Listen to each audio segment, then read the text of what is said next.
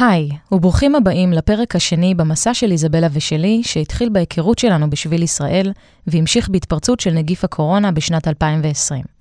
למרות שהיו הגבלות על היציאה מהארץ וחזרה אל הארץ לבידוד, בחודש מאי 2020 הצלחתי לעבור את כל המחסומים האפשריים, ונחתתי בשדה התעופה של וינה. 2,368 קילומטרים. סיפור על אהבה, קורונה וגעגוע. עורכת ומגישה, דניאל מאורר. אבל מאז, כלום לא השתנה. איזבלה עדיין לא יכולה להיכנס לארץ. נשארנו באותה נקודה חודשיים אחרי. אני מזכירה שזה חודש אוגוסט, שיא הקיץ. חדשות כאן 11 היו עמוסים בעדכונים על טיסות לתיירים. לאיפה ישראלים יכולים לטוס לחופשה ומתי. ההחלטה לפתוח את השמיים היא בשורה גדולה לאזרחי מדינת ישראל. שרון עידן, כתבנו אותה מצטרף, הוא מפרסם הערב את המתווה המסתמן לאילו מדינות שרון נוכל לטוס בקרוב ונהיה פטורים מחובת בידוד כשנשוב. אבל אותי לא עניין שום חופשה. הייתי עמוק בתוך שנת הלימודים שלי, ובין המבחנים והמטלות היו מאות שעות של שיחות וואטסאפ שבהן איזבלה ואני דיברנו, בישלנו, קראנו ביחד. בעצם סוג של גרות ביחד, אבל בנפרד, ופשוט דמיינו את אותו הרגע. הרגע שבו שוב נראה אחת את השנייה בשדה התעופה של וינה. הימים עברו כל כך לאט, ואיך אומרים, יום אסל, יום באסל? ככה זה היה. יום אחד שהיה בסדר, ויום אחר שבו שתינו פשוט נשברות מגעגועים. I got obsessed checking every single day if there are any news in the Israeli government. אני הייתי כל כך לחוצה מהמחשבה של איך לעזאזל אני מסדרת את שנת הלימודים הבאה שלי. I felt helpless because I didn't know how to support you with this. הייתי פשוט חסרת ביטחון לקחת החלטה סופית. פשוט פחדתי להחליט. I got impatient and also so worried that in the meanwhile the airports will get closed again or something will happen. הרגשתי כאילו יושבת לי אבן ענקית על הלב. When somebody asked me when you will arrive, I almost started to cry every single time. היו רגעים שאני אני יושבת עם המשפחה שלי ואני פשוט לא שם, אני איתך. I was desperate for good news. הרגשתי שנוחתת עליי אחריות כבדה על הזוגיות שלנו. אני זאת שמחליטה מתי אנחנו נוכל לנשום לרווחה, לראות אחת את השנייה. I really appreciate how you managed to contain all of this and also finish all the studies you needed to be in Israel for. מהרגע הזה, מחודש אוגוסט, הלימודים שנותרו לי היו סוף כל סוף רק דרך המחשב. אז איזבלה ואני חיכינו לכתבה אחת שתוריד לנו את האבן הזאת מהלב, את הכובד הזה, את הגעגוע שישב כל כך עמוק בגוף שלנו. ואז היא הגיעה. מדובר, מיכל, על רשימה מאוד דינמית. כתבה עם עדכון של רשימת המדינות הירוקות. בואי תראי על המסך ביחד איתי את הרשימה העדכנית, שתכף נאמר היא מתעדכנת כל הזמן. גיאורגיה, איי יוון, וזאת נקודה חשובה, לא יוון כולה, ייבחרו כמה וכמה איים. אוסטריה שהוכנסה לרשימה הזאת רק היום. ישבתי בסלון, והרגשתי את הדופק של הלב שלי בידיים, ברגליים, בראש, כי זה היה בדיוק הרגע שחיכינו לו. איזבלה ואני ידענו שאנחנו צריכות לקנות כרטיס לווינה ומהר, לפני שמישהו יתחרט ואוסטריה תחזור להיות אדומה. אז התחלנו לחפש טיסות לווינה. אבל היינו בשוק לגלות שהטיסה הישירה הקרובה היא רק ב-2 בספטמבר, בעוד חודש שלם, זה המון זמן. אז חיפשנו גם טיסות קונקשן, אבל הן היו מאוד יקרות. היו המון טיסות דרך איסטנבול ומעט טיסות דרך מדינות אירופאיות, שאחת מהן היא יוון. כשסיפרנו את זה לאנה, האחות של איזבלה, היא מיד רצתה לעזור. When I found out that there's like the actual chance of you being able to travel to Austria and finally be reunited with Isabella, I was honestly just so relieved and, and happy. So I picked up my phone and I called the airport in Athens. I called the airport of Vienna. I called the embassy, the Greek embassy, and I even called the Greek government. I also called a friend of mine who speaks Greek, and I had her translate all your other documents that you would need. Yeah, so just to make sure that this would finally, finally work. Wow, we thought it's so cool to have this opportunity and it will really help. Also, we thought it will be good for you to arrive to a European country over Turkey. So, super excited, we booked a flight. Then you paid almost 1,000 shekel for a corona test, which will be valid for 72 hours, which was a term to enter Austria. And we arranged all the documents needed, and in the next morning, you could already do the check-in. אבל הצ'ק-אין לא הגיע. יותר מזה, הצלחתי לבצע צ'ק-אין לטיסה שמיוון לווינה, אבל לא מישראל אל היוונים. פחדתי שיש בעיה עם העלייה שלי למטוס לווינה. כי מה שהיה לי בראש זה שאני פשוט תיירת ישראלית שמנסה להיכנס לאירופה עכשיו. ואולי זאת בעיה. כל הכנות לקראת הטיסה הכניסו אותי לאיזשהו אדרנלין מטורף, והבעיה הזאת עם הצ'ק-אין פשוט לא עזבה אותי. מאיפה אני יודעת שהכל יהיה בסדר? ביום רגיל זה בסך הכל צ'ק-אין, אבל בקורונה הכל יכול לקרות. אז ניסינו הכל. אחרי עשרות ניסיונות לבצע צ'ק-אין, שיחות של איזבלה עם פקידים של חברת התעופה היוונית, שיחה שלי עם פקידה משדה התעופה בבן גוריון, כולם הבטיחו שהטיסה רשומה והכל בסדר, וצריך לעשות צ'ק-אין דרך המכונה הזאת בשדה התעופה. אז הלחץ נרגע והאנדרנלין נשאר. אז הכל עבד כמו שצריך. הזמנתי מונית לשבעה באוגוסט, לשעה אחת בלילה, נהג המונית התרגש שיש לו סוף סוף נסיעה לשדה התעופה. וגם אני.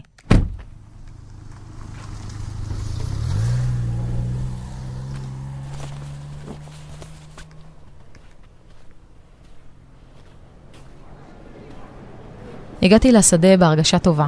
היו לי המון מסמכים מוכנים, כרטיסי טיסה הלוך חזור, תוצאת קורונה שלילית, ומה שנשאר זה לבצע את הצ'ק-אין הזה. עמדתי מול המכונה של הצ'ק-אין, הורדתי את התיק, הוצאתי את המסמכים ואת הדרכון, והקלדתי את הפרטים. Denied. הקלדתי הכל שוב. Denied. Denied. התחלתי להילחץ. כל המחשבות שהיו לי לפני עלו שוב. אולי האירופאים לא מתכוונים להכניס אותי בכלל? או אולי בכוונה אין טיסות ישירות לווינה? אבל עצרתי את הכל ואמרתי לעצמי שפשוט אמשיך הלאה לבידוק הראשון ונראה מה הם אומרים. עמדתי בתור, הרגשתי לחוצה, מתרגשת, ועם איזושהי רגיעה שהדברים פשוט חייבים להסתדר, וחשבתי על איזבלה שהיא שינה ממש עכשיו, וכל כך בא לי להעיר אותה, אבל מוקדם עדיין. הגיע תורי. בבידוק הביטחוני אמרו לי שבכוונה לא הצלחתי לבצע צ'ק-אין, ושזה רק דרך העמדה של חברת התעופה. וואו, אבן ירדה לי מהלב. אני מתקדמת לכיוון עמדת הצ'ק-אין של חברת התעופה. שלום, אני טסה מאתונה לאוסטריה. אוקיי, יש לך דרכון? כן, בבקשה. חתמת על הטופס של ממשלת יוון? כן. חכי רגע פה. אוקיי, קודם כל, הפקיד הזה ממש לא נחמד, ולאן הוא הולך עכשיו? זה מרגיש לי ממש לא טוב. אני מסתכלת לצדדים, ואני מרגישה שכל העיניים עליי. כולם בוחנים אותי כאילו אני פושעת ואני לא אמורה להיות פה. טוב, תקשיבי, העברתי את כל המסמכים לשדה התעופה באתונה, ואני מצטער. הם לא מאשרים את הכניסה שלך. היוונים ממש קשוחים וממש מחמירים. הם לא מכניסים כל אחד. מצטער. באותו רגע, אני נעצרת. אני מרגישה שכל אדם עולה לי לראש. אני מרגישה את כפות הידיים שלי מתחילות להזיע. ואני לא מצליחה אפילו לבכות. אני שואלת, מה זאת אומרת אני לא יכולה? אבל יש לי כרטיס, מילאתי את הטופס שהם ביקשו, יש לי תוצאת קורונה שלילית. זאת גם רק טיסת קונקשן דרכם, מה אכפת להם? מצטער. הרגשתי פחד, הרגשתי תסכול, אבל לא ויתרתי. הייתי חייבת להעיר את איזבלה, והתחלנו לדבר דרך הוואטסאפ. Hey baby just um, came to me and he said that it's not possible. Um, there is a, a flight directly to Vienna with Ryanair. I will ask him when is it. אבל אז, Okay, there is no flight from Ryanair. Um, she said that yes, it's to Frankfurt at eight quarter, and the check-in opens in eight minutes. So I will go there, and yeah, I need to ask, and I will I will pay for a ticket. אז חיכיתי לעמדת הצ'ק-אין לטיסה דרך פרנקפורט, וגיליתי שמגיעים רק עוד שעתיים, ולא עוד שמונה דקות. באותו רגע, כל שנייה הייתה חשובה, אז שעתיים זה יותר מדי זמן. התקשרתי לאיזבלה. לא יכולתי לעמוד בלחץ הזה לבד.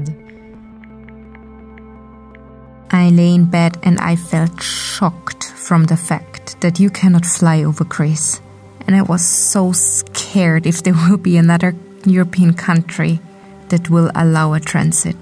I stared at the ceiling, lying in the dark, waiting for a text message, a phone call, any information from you, praying that this will work out. השעתיים עברו כמו ימים שלמים. אני עומדת סוף כל סוף מול פקיד של חברת לופטנזה. שלום, אני מנסה להגיע לבת הזוג שלי בווינה באוסטריה, הייתי אמורה לעלות על טיסת קונקשן לאתונה ומשם לווינה, אבל הם לא מעלים אותי על המטוס ואמרו לי שיש טיסת קונקשן לווינה דרך פרנקפורט. הוא בוהה בי במבט של אין לי איך לעזור לך, ומבקש שאפנה למנהל שלו. אני שמה את התיק על הגב, לוקחת את המזוודה וחותכת מהר שתיים ימינה. בחור רגוע, עם משקפיים, נראה סמכותי, מסתכל עליי, ואני מתחילה שוב מההתחלה. איזבלה, אוסטריה, בדיקת דרכונים, מסמכים, היוונים, פרנקפורט.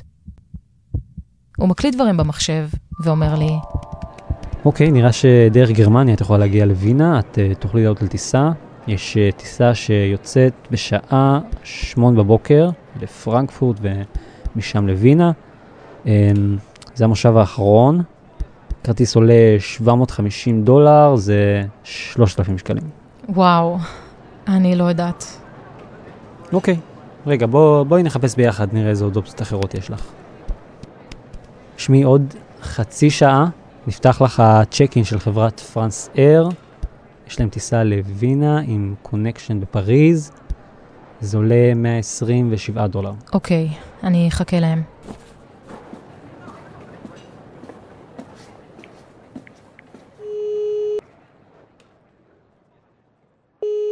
When I heard this, I immediately said that I think you should buy the ticket. We will somehow work out the money issue. But what I was scared of was that Paris will not allow a transit, and in the meanwhile, somebody will buy the last seat on this Frankfurt flight. We would lose everything. הבנתי שאיזבלה צודקת. אם מישהו יקנה את המושב האחרון לטיסה לפרנקפורט, ובטיסה לפריז לא יקבלו אותי, איבדנו הכל. פשוט איבדנו הכל, ורק בגלל כסף. חזרתי לדייל של חברת לופטנזה, ואמרתי לו שאני אקנה את הכרטיס. באותו רגע, הייתי כמו קהל בהופעה של קוסם. הוא סידר הכל, זה הרגיש לי שהסיפור שלנו פשוט נגע בו, והוא היה חייב לעזור בכל דרך שהיא. הוא התקשר למישהו לוודא שוב את הטיסה, הגיע איזה בחור לבדוק את כל הטפסים שהבאת איתי, וקיבלתי את כרטיסי הטיסה לידיים. תל אביב לפרנקפורט, ופרנקפורט לווינה.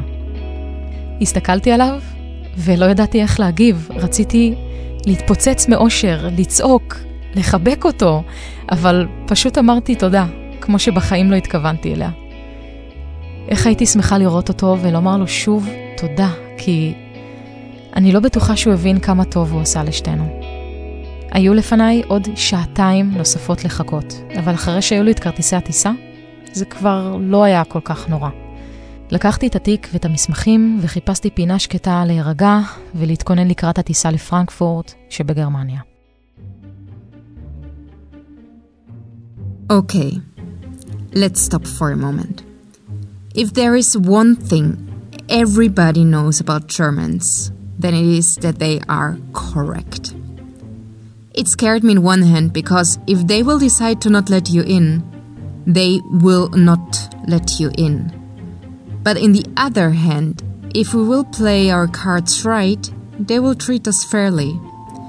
So I figured if we can find the right abstract in the Austrian law book, quoting that partners are allowed to enter, this will be your ticket in. My sister studied law, so she helped me to find the document, and when you were already on the plane flying towards Frankfurt, I sent to you this file. Please remain seated with your seatbelt fastened until the seatbelt signs have been switched off. Baby, I will not call you right now. I will just say that I landed and I'm going to the passport control. And I will call you when I will finish everything and I will sit down. Flight was long, but um, after that התחלתי ללכת לפי השלטים לכיוון בדיקת הדרכונים. ככל שהתרחקתי, ככה היו פחות אנשים.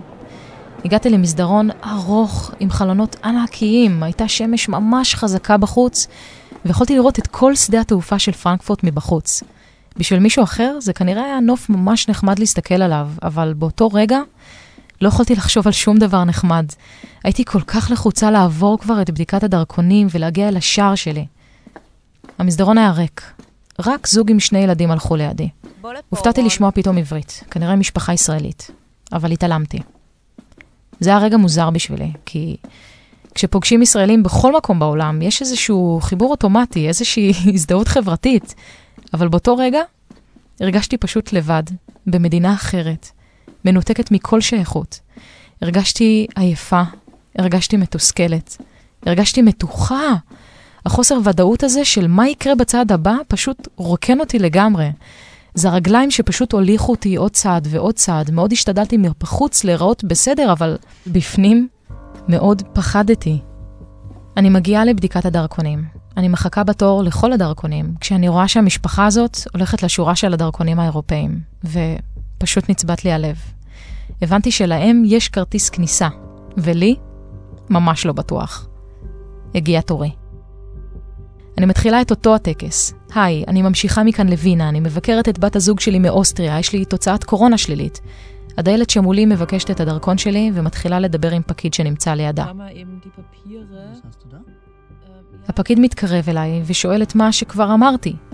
מה היעד שלי? What is your destination? למה? Why? מאיפה Where אני? are you coming from? איך זה שאוסטריה נותנת לי להיכנס? Again why you're allowed to enter Austria. הבאתי להם את כל המסמכים שאיזבלה ואני הכנו מראש. אמרתי להם שזאת לא פעם ראשונה שאני מבקרת אותה בתקופה האחרונה. הייתי גם ממש לפני חודשיים. Okay, thank you. הם חוזרים לדבר עם אחד השני. Die Lebensgefährtin dieser Dame lebt in Österreich. אני מסתכלת בפלאפון שלי לראות אם יש איזשהו חדש מאיזבלה. אני רואה הודעה ממנה. היא שלחה לי קובץ בגרמנית, ורשמה שפשוט אראה את זה לפקידים. העברתי את הטלפון שלי לשניים שמולי. Was ist das? Ah, schau, was da steht. Laut Verordnung über die Einreise nach Österreich im Zusammenhang mit der Eindämmung von SARS-CoV-2. Okay, thank you. הם מחזירים לי את הטלפון, וחוזרים שוב לדבר אחד עם השני. Boah, das heißt, das müsste gehen. אני מפסיקה להקשיב להם, ומנסה לא לחשוב יותר מדי, אבל אני כל כך לחוצה. אני מנסה לעמוד בצורה רגועה כדי להיראות קול מולם, אני מסתכלת הצידה, על הרצפה, על הנעליים שלי, ופתאום אני מסתכלת ישר, ורואה את הפקידה המחזיקה את הדרכון שלי עם חתימה של האיחוד האירופי. עברתי. עברתי את הגרמנים. נכנסתי עמוק אל תוך שדה התעופה של פרנקפורט. אני הולכת ישר לפי השילוט אל השער שלי, ומסתכלת סביבי. רעש. המון אנשים. מטר אחד ריח של נקניקיות, ומטר אחרי ריח של קפה וחלב. אני מסתכלת למעלה, יש קומה אחת, ועוד קומה, ועוד קומה אחריה.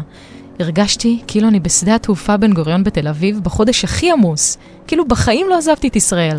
רק הדבר היחיד שאין עכשיו שם, זאת אותה כמות של אנשים. כאילו אין שום קורונה באירופה. לפני שנייה הייתי בתל אביב, נלחמתי לצאת מהמדינה שלי שמלאה בהגבלות של חופש ותנועה, ופה? כאילו אין כלום. הגעתי לשער של הטיסה לווינה, ולא האמנתי שאני פה. ישבתי על כיסא עם הפנים לחלון שהשקיף החוצה. התרגשתי בטירוף. לא האמנתי שאחרי החודשיים הארוכים האלה, אני במרחק של שעה אחת מווינה. מרחק של שעה מאיזבלה. רציתי לצעוק אליה, איזבלה! I'm coming for you! I'm almost here! הייתי חייבת להתקשר אליה. Before I got your call, I went to the toilet, I think, every 10 minutes because I was so nervous.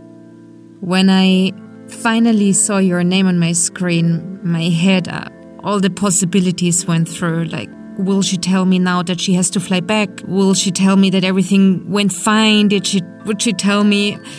I don't know what. Um, yeah, but quickly I I heard in your voice that you got your visa for Europe. You are so close to me.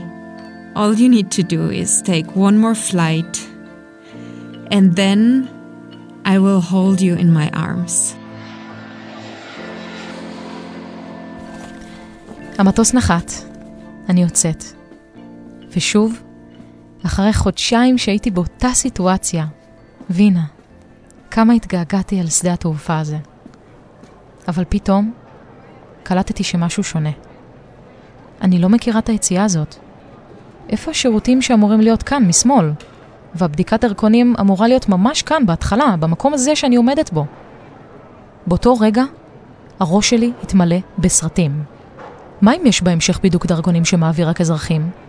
דמיינתי איך שני עובדים עם מסכות מתחילים לרוץ אחריי וקוראים לי שטופ, שטופ, ואני רצה, אני מפילה אנשים ועוברת את כולם החוצה לרחוב, או אולי כדאי לי להתגנב לתוך מזוודה ענקית עד ליציאה לשדה, או שאני יכולה להיראות כמו מקומית, אני אשחק עם הטלפון, להיראות כאילו אני עסוקה, רק עוברת פה, אני אזרוק כמה מילים בגרמנית, מה אני יכולה להגיד? הריץ מים פס, או שאני יכולה לשחד מישהו, כמה כסף בכלל אני צריכה כדי לשחד מישהו? איך ממשיך הפרק הבא? כן, כן, הסיפור עוצר כאן, כי החלטתי לפצל אותו. מה לעשות, הדרך אל איזבלה הייתה ארוכה, אז סליחה. הסיפור לא נגמר כל כך מהר. חכו לפרק הבא שבו מסע אחד נגמר, אבל מסע אחר מתחיל.